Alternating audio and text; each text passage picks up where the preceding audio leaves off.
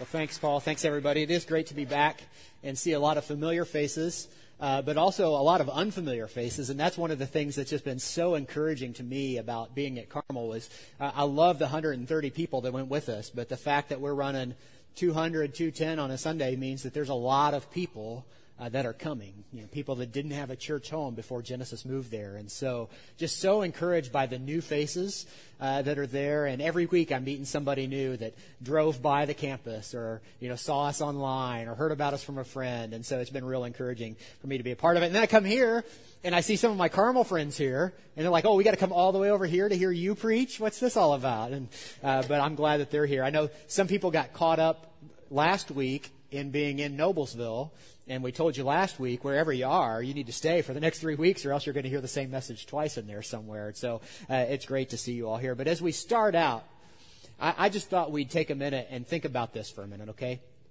It's a miracle that you're here, isn't it?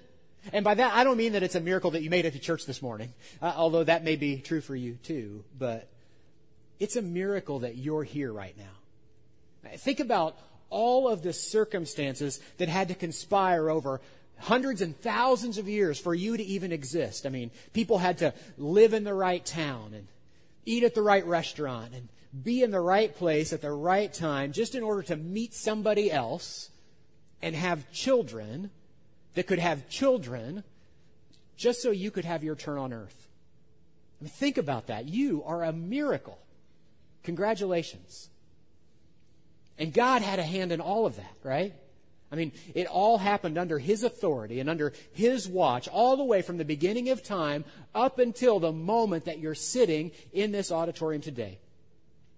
Why on earth then would you want to waste your life doing anything other than what God created you to do? You know, we're, we're in this series we're calling the Holy Spirit because we're creative like that. and uh, so we're calling the series the Holy Spirit. And last week, if you were here, Josh opened the series uh, with this verse. He talked about this verse, John 16, 7. And, and Jesus says, But I tell you the truth, it is to your, what's that word? Remember that word? Advantage. It is to your advantage that I go away. For if I do not go away, the Helper will not come to you. But if I go, I will send him to you. And the Helper is the Holy Spirit. And it must have been really hard uh, for the first disciples of Jesus to believe that it was to their advantage that Jesus was going away. I mean, think about that. They've been walking with him, they've been studying with him, they've gone everywhere with him, and now Jesus is going away, and he's saying, It's to my advantage that you're leaving, really? But Jesus says, No, no, there, I've got something better for you in the Holy Spirit. And as we talk about this series, there's kind of a this weird uh, stepchild over here uh, called spiritual gifts. And that's what we're going to talk about today. And as we talk about spiritual gifts, I mean, just think about this, that God sends us His Holy Spirit, and God's Spirit gives us gifts. And as we talk about that, I thought it might be useful for you just right up front to have a definition of spiritual gifts. And this is probably the best, uh, most biblical definition I could come up with. Spiritual gift is a supernatural ability given by God at the time of conversion to do God's work. Okay, so think about it this way. God has sent us this helper in the Holy Spirit, right? But this helper has given us tools or gifts to use. All right, so uh, I love to ride my bike, for instance. I'm a cyclist. Uh, it's a great way to stay fit. Uh, it helps me get from place to place. Uh, but I love it really for the reason that any guys love their hobbies, and it's that it allows me to buy lots and lots of equipment. Right, guys? Okay, so that's why we have hobbies, is so that we thank you. Amen. I appreciate that. So, uh, I have four bicycles in my garage, and now I realize that I can only ride one at a time. Yes, I know that. Uh, but I need one for the roads, and I need one for triathlons, and I need one to ride uh, back and forth to work and to ride with my kids to school, and then I have a mountain bike as well. And four is kind of the limit of what we can fit in the garage. And so when you reach kind of the limit of what you can buy from a bicycle perspective, you start buying you know, some spare parts. And so I've got a big box full of spare parts and I've got some wheels hanging on the wall in my garage and I can't fit my second car in my garage because of all the bicycles that are in there. And, but then uh, you run out of, quickly run out of bicycles and parts to buy. And so you start buying tools, right?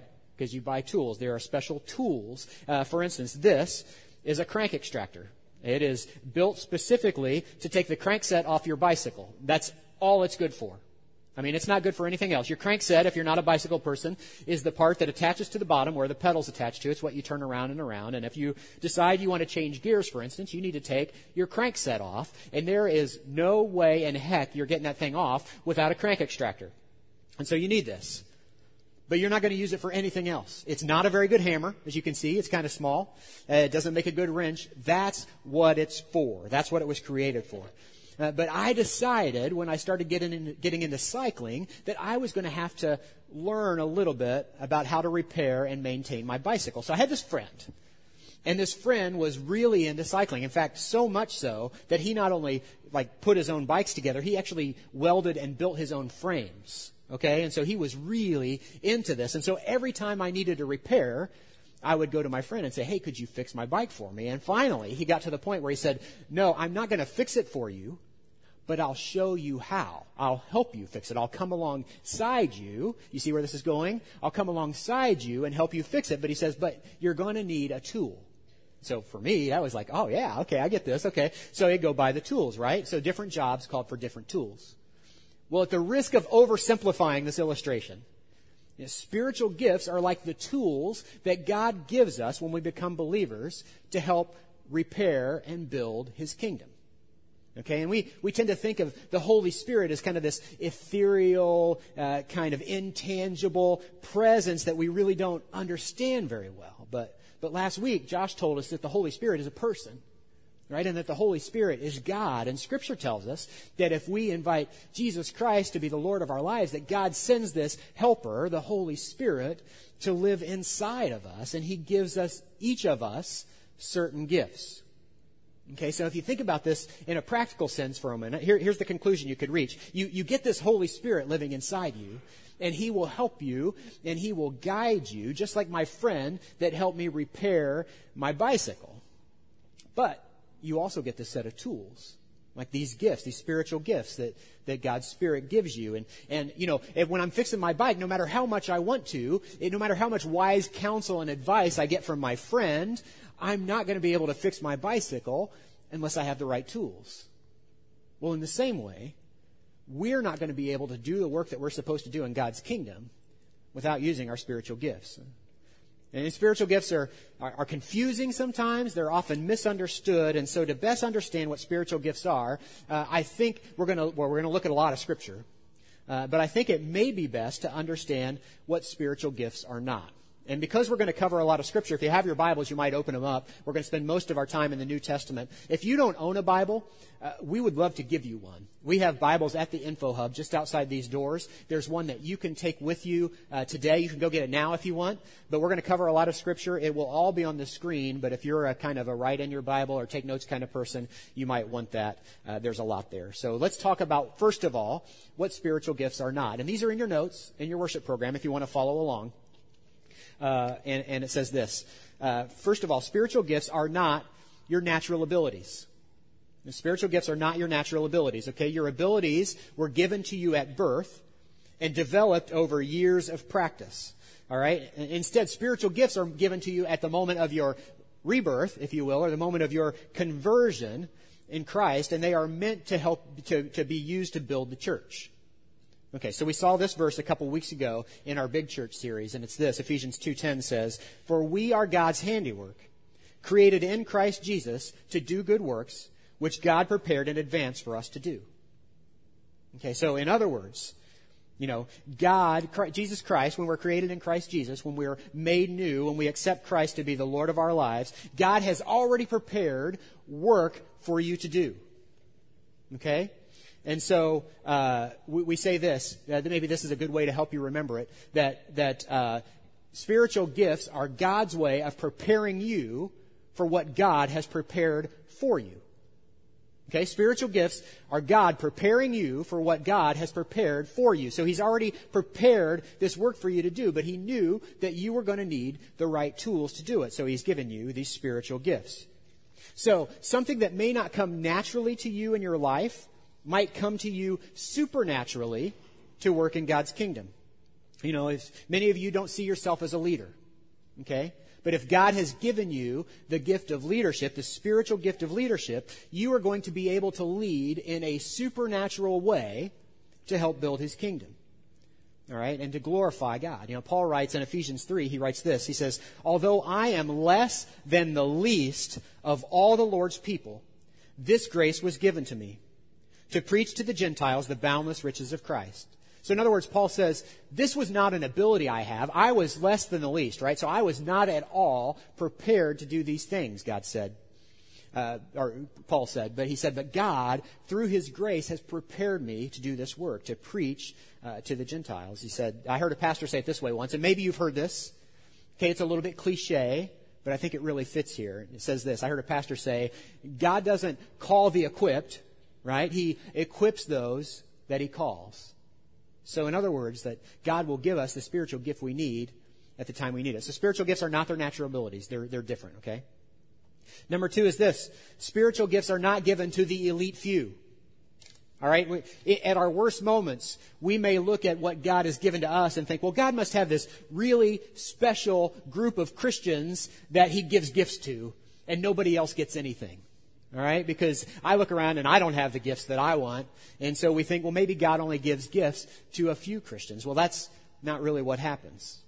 You know, Romans 12, 6 says this. Uh, Paul's writing to the church in Rome, remember? So Paul's writing to the church, he's writing to other believers. And he says this We all have gifts. You hear that? we all have gifts. He's writing this to the first church, and he says, All of us who have been born into the kingdom of God have spiritual gifts that were given to us. And then he goes on. They differ in keeping with the grace that God has given to each of us. You know, so we all have gifts, but they're all different. You know, but they're all given to us for the same reason, and that is to help build up the kingdom of God. But all the while, we are to use our gifts not out of a sense of guilt or obligation, right? But in response to the greatest gift that God gave us through His Son, Jesus Christ. You know, the Bible tells us that God demonstrates His own love for us in this, that while we were still sinners, Christ died for us. You know, all of us fall short in some way, but, but Jesus came and died so that we wouldn't have to carry that guilt. I mean, God loves us that much.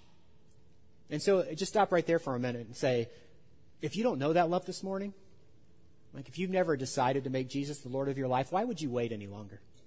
Why wouldn't you do that today? I mean, you, we'll have an opportunity today at the end of the service, but think about that. Why would you wait any longer to do what God created you to do? Okay, so spiritual gifts are not your not given to the elite few. Number three is this. Spiritual gifts are not a sign of spiritual maturity. Okay? We've already established that everybody has gifts. All believers have gifts. You know, that's what Romans 12, 6 said. We all have gifts. Now, but here's something we need to understand too. While, while some gifts are more visible than others, no gift is more important than others. Now, in fact, in some churches, some gifts are elevated to higher levels than other gifts. And it's often said that, that mature believers will have one set of gifts and immature believers will not.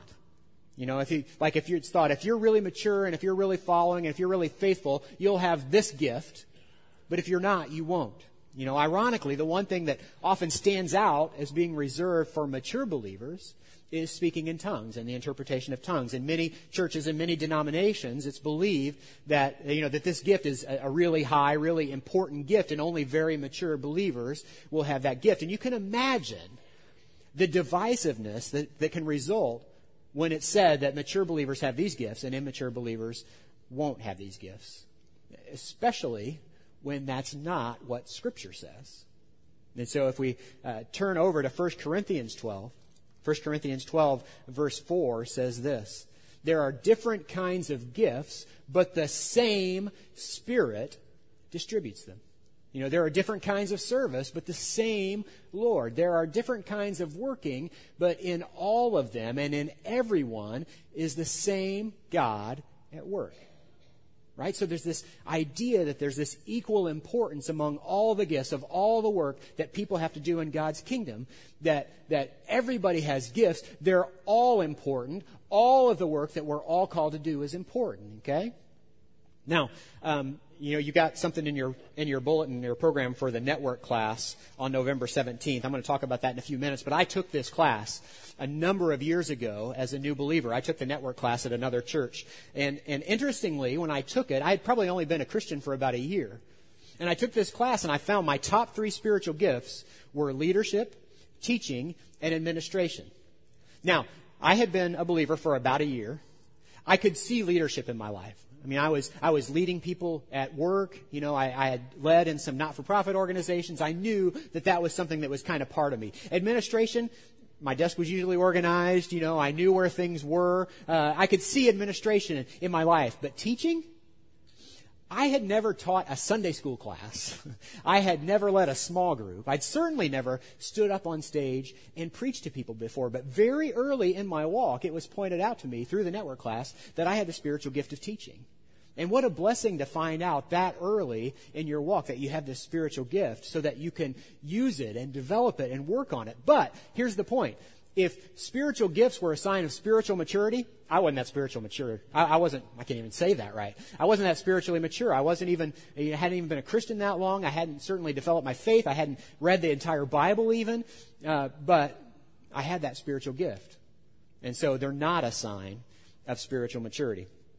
And number four is this spiritual gifts are not the fruits of the Spirit.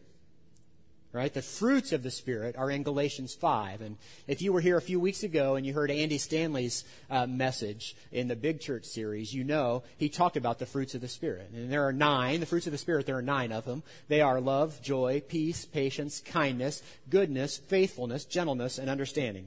Nine. There are nine of them. And the fruits of the Spirit are the things in our lives that should naturally result if God's Holy Spirit is living in us. They are the outward manifestation, the outward appearance of God's Holy Spirit living in us. And, and, but they're not spiritual gifts. Because spiritual gifts are given to us to help build God's kingdom. And here's one way you can tell them apart. Every believer should exhibit all of the fruits of the Spirit. But no believer will exhibit every spiritual gift. Right? Because we all have a certain set of spiritual gifts. So they're not the fruits of the Spirit. Number five is this spiritual gifts are not something to fear. Now, I know, especially if you're new to this whole Christianity thing, that some of the spiritual gifts can look a little weird to you. I mean, you think of a spiritual gift like healing the sick, which was very common in the first century church. You know, when we read, when we went through the big church series and we read the book of Acts, we see just disciple after disciple going through the streets and healing the sick. And God used that spiritual gift in a mighty way to draw people to himself. You remember that? People would go and they'd heal somebody and then they'd preach the gospel. But now, today, when we think of healing the sick, well, especially in church, you probably think of the guy with big preacher hair, right? That's on TV, that, that tries to make words have as many syllables as possible, and he says, you are healed, and he hits somebody in the head and they fall over, and somehow when they hit their head on the ground or something that they're healed, right? I mean, that's what we think of sometimes when we think of the spiritual gift of healing, but, but but it's not something to fear. Or we think of prophecy and we hear people that can speak and tell the future and you think, ooh, you know, but that's not what spiritual gifts are. They're not something to be feared. The Bible tells us that every spiritual gift is useful and good for building God's kingdom. And so that's what spiritual gifts are not. Okay, so now we know what they're not. But I think it would be good to take a look at a few scriptures that talk about what they are and help us understand that. And so what we can take away from those. And so the first place I want to go is back to 1 Corinthians 12. Uh, so if you, you're probably already there in your Bible, but 1 Corinthians 12, 7 uh, starts like this. A spiritual gift is given to each of us so that we can help each other. That's important. Right? And one, one version says to serve each other, to serve one another. So a spiritual gift is given to each of us to serve one another, to help one another. Verse 8. To one person the Spirit gives the ability to give wise advice. So wisdom. Wisdom is a spiritual gift. To another, the same Spirit gives a message of special knowledge. The same Spirit gives great, great faith to another. So faith is a spiritual gift. And someone else, uh, the Spirit gives the, the gift of healing. He gives one person the power to perform miracles. Yes, miracles is a spiritual gift. It's the one I would like to have, but I don't. And, and another person, the ability to prophesy. Now, to prophesy is to speak on behalf of God. He gives someone else the excuse me, he gives someone else the ability to discern whether a message is from the Spirit of God or from another spirit. This is often called the gift of discernment. It's a very valuable, very useful gift. Um, if you can imagine, if you've seen a TV show or a movie where somebody's got, you know, the little angel on one shoulder and the devil on the other shoulder, this is a terrible example as I'm saying it. I'm thinking this is not the way you want to describe this gift, but it's the ability to figure out who's talking right? Which one's talking? And so the gift of discernment. Uh, still another person is given the ability to speak in an unknown language or to tongues, while another person is given the ability to interpret what is being said. But this is the key verse, okay? Verse 11. It is the one and only Spirit who distributes all these gifts. He alone decides which gift each person should have. And this is a verse I have to keep coming back to because my tendency, and maybe yours, but my tendency is to look at somebody else's gifts and say, I want that. You know, I wish I had that gift. You know, I, but, but this tells us that we shouldn't be jealous of somebody else's gift. I mean, it's easy for us to look at what God's given to us and say, I don't want that. That's not my, I don't want wisdom. I want miracles. God, can you give me the gift of miracles? I want to be able to perform miracles. And, and, and I'll use it for your glory, right? I'll use it to win people for you, but man, can I fix my flat tire? Boom, galakazam, you know, whatever. And we think of it like magic. You know, I want this. But if you're a parent, if you have kids, eh, do you ever get done with Christmas and, and you know that your kids are thinking, or maybe they even have the gall to say to you, I really wish I'd gotten this gift for Christmas. And it's Christmas morning, and you look at the floor and you see it's choked with wrapping paper and there are still unopened boxes sitting there, and there are toys strewn all the way up the stairs, and you think, what I gave you wasn't enough? I mean, like, I'm your dad. I know what you guys like. You've told me time and time again. I know what you need. I know what you want. I chose these gifts for you. And I think God looks down at us sometimes, uh, me anyway, when I covet somebody else's gifts. I see these guys all the time, guys and, and, men and women who are really high capacity people, and they seem to get so much done. You know these people? These people that you think, when do you ever sleep? Right? Because they're, they're writing or they're performing or they're, they're, they're teaching or they're, they're, they're always doing something. They're building something in their garage in their spare time and they're teaching foreign language classes at the library and they're doing all these things and, and you know, you feel like like they, you know, they get four hours of sleep a night, or they're like Buddy the Elf. You know, did you get sleep last night? Yeah, I got a full forty minutes. You know, and um, but like, I know I'm never going to be like that. Like I am an eight, eight and a half hour kind of guy. When if I want to be at my very best, I know I need to have that sleep. And so, as much as I may want to be what they are, I'm not going to change who I am to do it. Well, in the same way, this passage tells us that it is the one and only Spirit, you know, the Holy Spirit, God's Spirit, that decides which gift each one of us should have. So, until we're smarter than God, we probably just need to keep our mouth shut and use what we've got. Now, there's another passage I want to guide you to, and it's in Romans, uh, verse 12. And we started there already, too, but it says this Romans 12, 6. It says, In His grace, God has given us different gifts for doing certain things well. And I, am reading, I think I've got a slightly different version that's here on the screen, but, but from the NIV it says this. So if God has given you the ability to prophesy, speak out with as much faith as God has given you. If your gift is serving others, then serve them well. If you are a teacher, teach well. If your gift is to encourage others, be encouraging. If it is giving, give generously. If God has given you the leadership ability, take it, take the responsibility seriously. And if you have a gift for showing kindness to others, do it gladly. Now, this passage adds some more gifts, but it also raises the bar a little bit, doesn't it? I mean, it takes this idea of spiritual gifts to a new level by telling us not just how we should use them, or not just to use them, but how we are supposed to use them. You know, reread this verse in your Bible. It says, you know, you, if your gift is to prophesy, you should prophesy with as much faith as God has given you. If you're teaching, you should teach them well. If you're serving, you should serve them well. If you're giving, you should give generously. If you have the gift of leadership, you should take the responsibility seriously. So there's this expectation on this idea that we won't just use our gifts, but we'll use them to the very best of our ability. And this is very convicting for me. I mean, I read this passage and I think, you know, I want to be a Romans 12 7 teacher. Like, I want to teach people well.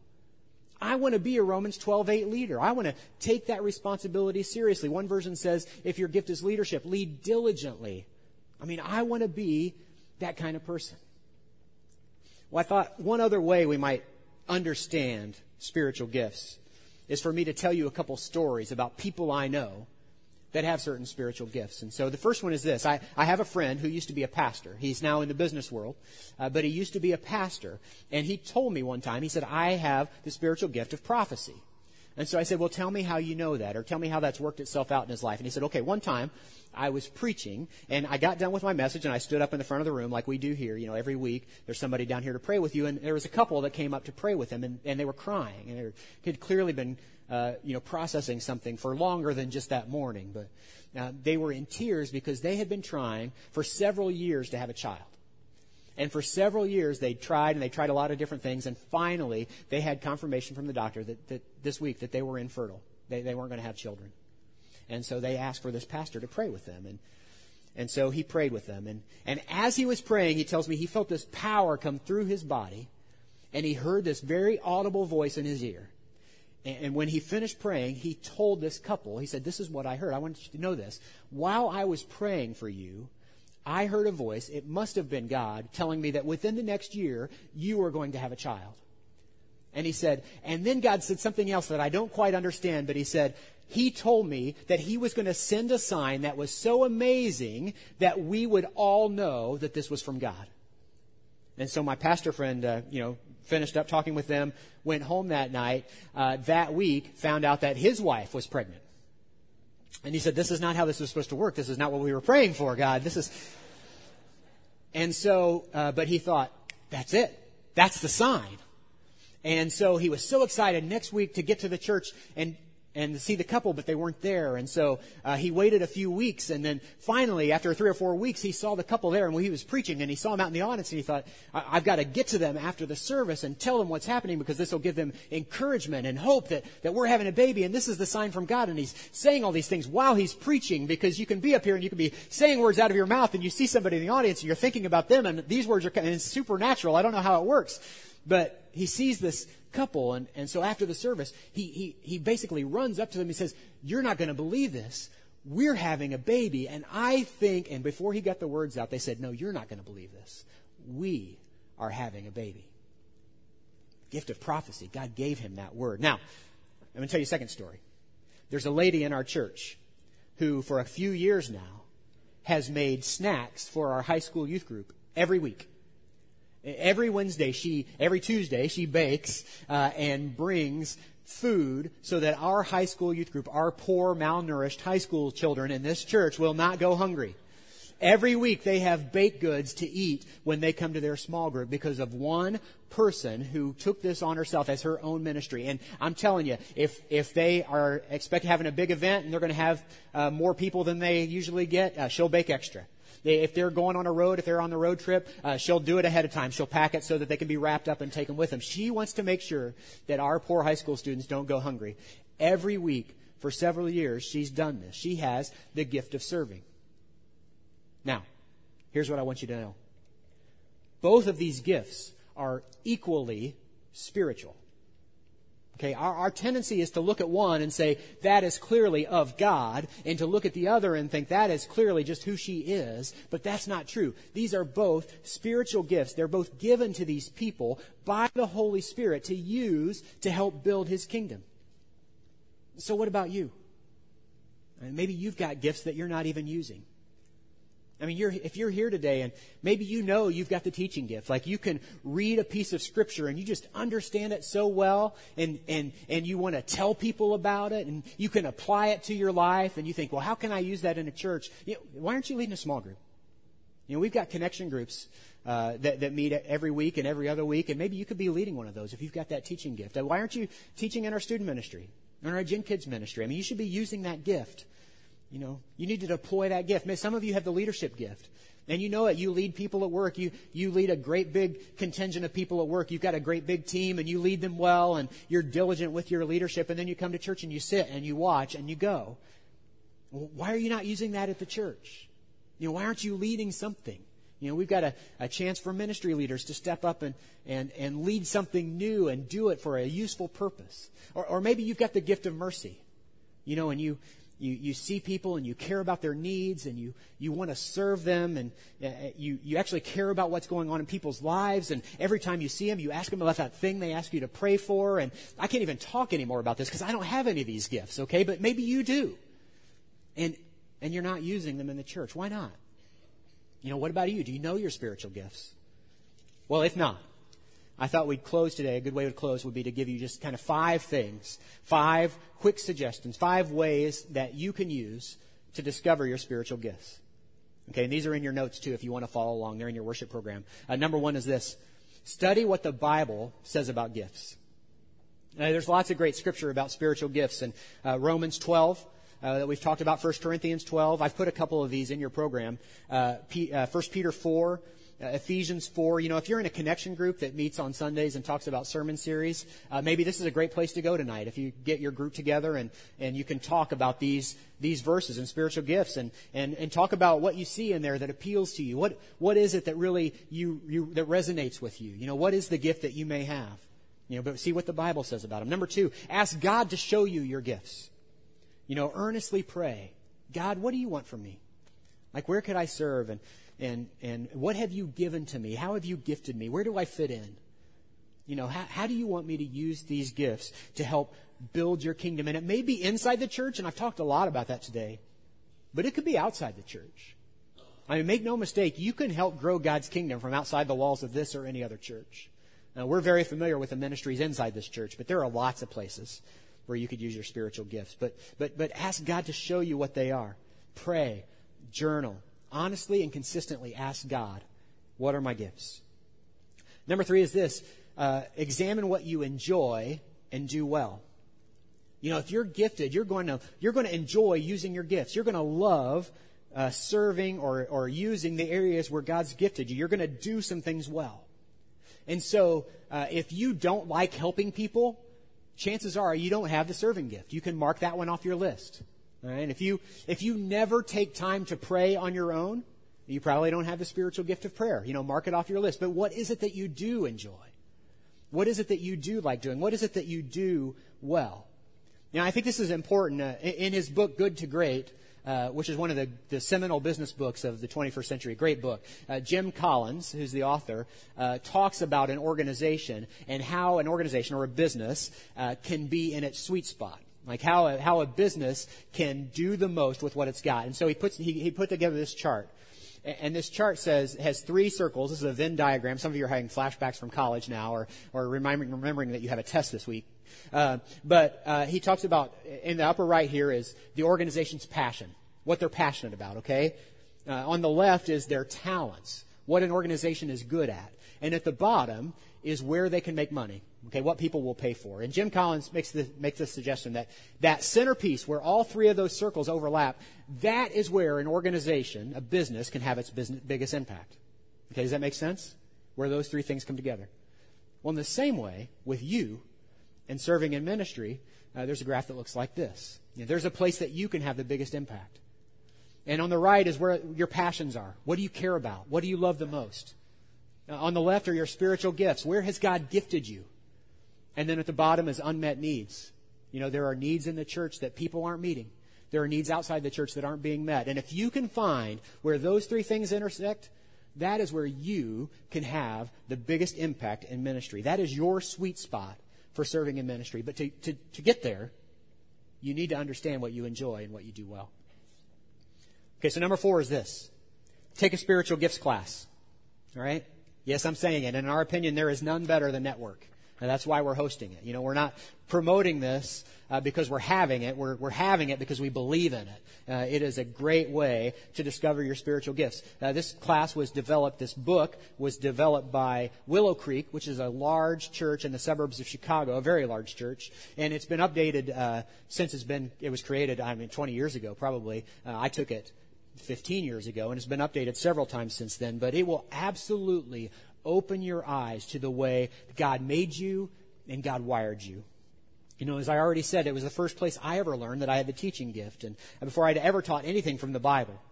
But we believe in this class so much that we're having it right here at our Noblesville campus on Saturday morning, November 17th, you know, just a couple of weeks from now. Now, if you've never had a spiritual gifts assessment, if you've never taken a class, I urge you to sign up for this one. Uh, you can do it on your connection card in your program. Uh, you can do it at the info hub out here afterwards. But we want to know if you're coming so we can get the right materials. But but it's going to be a great morning, uh, a great day. 8:30 to 3:30, I think it is on Saturday the 17th. Uh, I'm going to be there teaching part of it. Uh, we're going to have a lot of our staff, and we've got some great volunteers that help with that class. But there is no better way, in my opinion, to discover how God wired you. And number five is this: do what the Holy Spirit leads you to do. You know, this is the most important step of obedience. And because if the Holy Spirit is living inside of you, He will lead you. He will guide you. You know, Scripture tells us this. It says, uh, Isaiah 30 says this, whether you turn to the right or to the left, your ears will hear a voice behind you saying, this is the way. Walk in it. You know, God's Spirit is there to lead you. Here's what I find. The more I follow that leading, the more God directs me. And I believe that the more you follow that leading, God will direct you too. When you're obedient a little bit, He shows Himself to be faithful. You know, the more you trust, the more He shows up. little by little, you start growing and you start serving. You start becoming more and more like Jesus as you follow the Spirit. You know, Richard Stearns was the well-paid CEO of Lenox, the luxury goods company that specializes in uh, fine china and crystal, when he got the call that would change his life forever. Uh, the call was from a friend of his that he used to go to church with uh, that now served on the board of a ch- charity named World Vision. Many of you have probably heard of World Vision, World Vision a Christian based uh, charity that sponsors children all over the world. And, and, this friend called Stearns and he told him, hey, uh, after beating around the bush for a while and hemming and hawing, he said, the reason I called is because I'm on the board of World Vision and the, the CEO of World Vision uh, just recently stepped down. We're getting ready to start a CEO search. And he said, and God has told me that you're going to be the next CEO of World Vision. I mean, it's kind of hard to escape a comment like that, but Stearns kind of laughed it off. I mean, he didn't have any experience running a charity. He, he didn't know much about World Vision other than his friend that was on the board. And, uh, and besides, he was making way too much money at Lenox to ever consider going to help run a charity. And so he forgot about it until a couple months later when a colleague of his saw the ad in the Wall Street Journal for a new CEO of World Vision and brought it to Stearns and said, Hey, I saw this ad and something told me that you would be the perfect person for this job. Now, I don't know how many of you work in an office, but when a colleague brings you a job at another company, that th- says you'll be perfect for this, whatever you do, get out of here, is kind of the suggestion behind that maybe. But, but Stearns thought, well, how come that's the second time I've heard about that? Well, later that week, he got a call from a recruiter trying to fill that same job, the CEO role at World Vision. And he said, the recruiter said, Hey, do you know anybody that would be a fit for this job? And Stearns says, Well, no, I don't. And, and the guy said, Well, that's weird because the Holy Spirit just told me that you are the right person for this job. And the recruiter said, And by the way, I've talked to 200 people today, and I've not felt that about anyone else.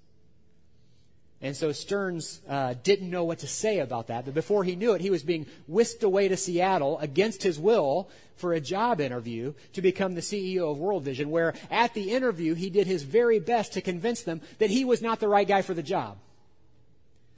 But despite that, Stearns came back, and a few weeks later, he had a job offer to lead World Vision. Well, it all came to a head when uh, another friend of his from the luxury goods industry came to him and said, Hey, I want to tell you about something I'm getting ready to do. I am going to buy a competing luxury goods business. I want you to come on as my CEO. And by the way, I want to give you an ownership stake worth 25 to 50 million dollars. And it was that time that Stearns had to come clean. He said, Well, the truth is, I've got a another job offer I have to consider first. Well, the rest is history. Uh, Stearns became the CEO of World Vision in 1998. And since then, the organization has more than doubled the number of children, sponsored children under its care. It's multiplied by eight times the amount of food that it distributes worldwide uh, since before Stearns joined. And all because he decided to do what the Holy Spirit led him to do. Now, you may not have these options in front of you right now. I understand you may not be weighing competing CEO job offers right now, okay? But but there's a good chance that you're weighing a decision right now that's going to have a major impact on the direction of your life. Like maybe you're seeking a career or a major. Maybe you're deciding what direction that relationship is going to take you. And there's a good chance that, that one of those decisions is going to benefit you, but if it goes the other way, it could benefit the kingdom of God. And you're weighing that. And you're just trying to decide what you want to do. I just want to urge you to do what the Holy Spirit leads you to do. And finally, I just want to say this. If, if you're here today and, and you don't have a relationship with Jesus Christ, let me say this. Spiritual gifts are great, and they're important, and they're useful. But the greatest gift that God will give you is His Holy Spirit Himself. I mean, if, in fact, no matter who you are, no matter where you are on your spiritual journey, you don't need more from God. You don't need more gifts.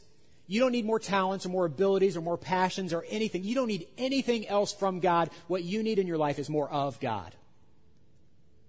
And that's especially true if you're here and you don't already have the Holy Spirit li- living in you. If you've never asked Jesus Christ to be the Lord of your life, why would you wait any longer? I mean, we're going to take communion here in a minute where we uh, celebrate the work that Jesus did on the cross for us. And if you want to be a part of that, I urge you today, uh, if you've never made that decision, to do it now. Would you pray with me? Father God, I thank you so much for uh, your word through Scripture and the fact that uh, you are such a giving God that it wasn't enough for you to send your son Jesus for us to take our sin away, God, but that you decided that when he had to leave, that you would send your Holy Spirit to live in us. But God, even that wasn't the limit of your generosity, that when you sent your Holy Spirit to live in us, that you decided to give us gifts on top of that, uh, that we could use, and they benefit us, God, they do but they benefit, they should benefit your kingdom as well. And we are so thankful for that this morning. And Lord, I know anytime we talk about spiritual gifts and passions and abilities that there are people that struggle with, what did God make me for? You know, what, do I have a purpose? Now, Lord, I just pray that you would remind each and every person in here that they've got a reason. There's a reason that they're here today. There's a reason that they're still alive, that you have a purpose for their life. And, if you're here today and it's just, we just continue in prayer, and if you're struggling with knowing what that next step is, you want, you want God to reveal himself to you. You want him to reveal your spiritual gifts. Would you just raise your hand right now? I just want to pray with you. I want to pray with you right now. Thank you for those hands. Thank you all over the room. Thank you for those hands. God, I, I just thank you for the, the courage of these people. I thank you for uh, the honesty to ask that question. God, what do you want from me? You know, what have you gifted me with, and what do you want me to do with it? And I just thank you uh, that they've got the courage to come forth with that, God. And I lift them up to you today. Would you reveal yourself to them through Scripture, through prayer, uh, through the words of wise friends, God? Would you help them understand what you created them to do? And now, God, as we go into a time of communion and we remember uh, what Jesus Christ did for us on the cross, I just, I, am just prompted to, to remind people that uh, we can't do any of this without got your Holy Spirit living in us. And so, Uh, once again, if you're here today and you've never made that decision, you've never asked Jesus to be the Lord of your life, but today is the day. You're feeling, today is the day I've got to do that. You need a change in your life. You're, you're tired of trying to fight this battle on your own, and you need God's Holy Spirit to be in you, to, to guide you, to direct you, to comfort you, to help you. If that's you today and you've never made that decision, would you raise your hand right now? I want to pray with you. I want to lift up, lift you up right now. God, I just lift up this hand and, and the other people in the room that are making that decision. God, to follow you. And you can make, you can pray this prayer with me if that's you. God, I need you in my life. Just ask your son Jesus to come into my life and be the Lord of my life, to be my Savior. God, would you send your Holy Spirit to live inside me? And God, as we go into a time of communion now, let us never forget the redeeming work that you did for us on the cross. Thank you for that. Thank you for your son Jesus. We pray all these things in his name. Amen.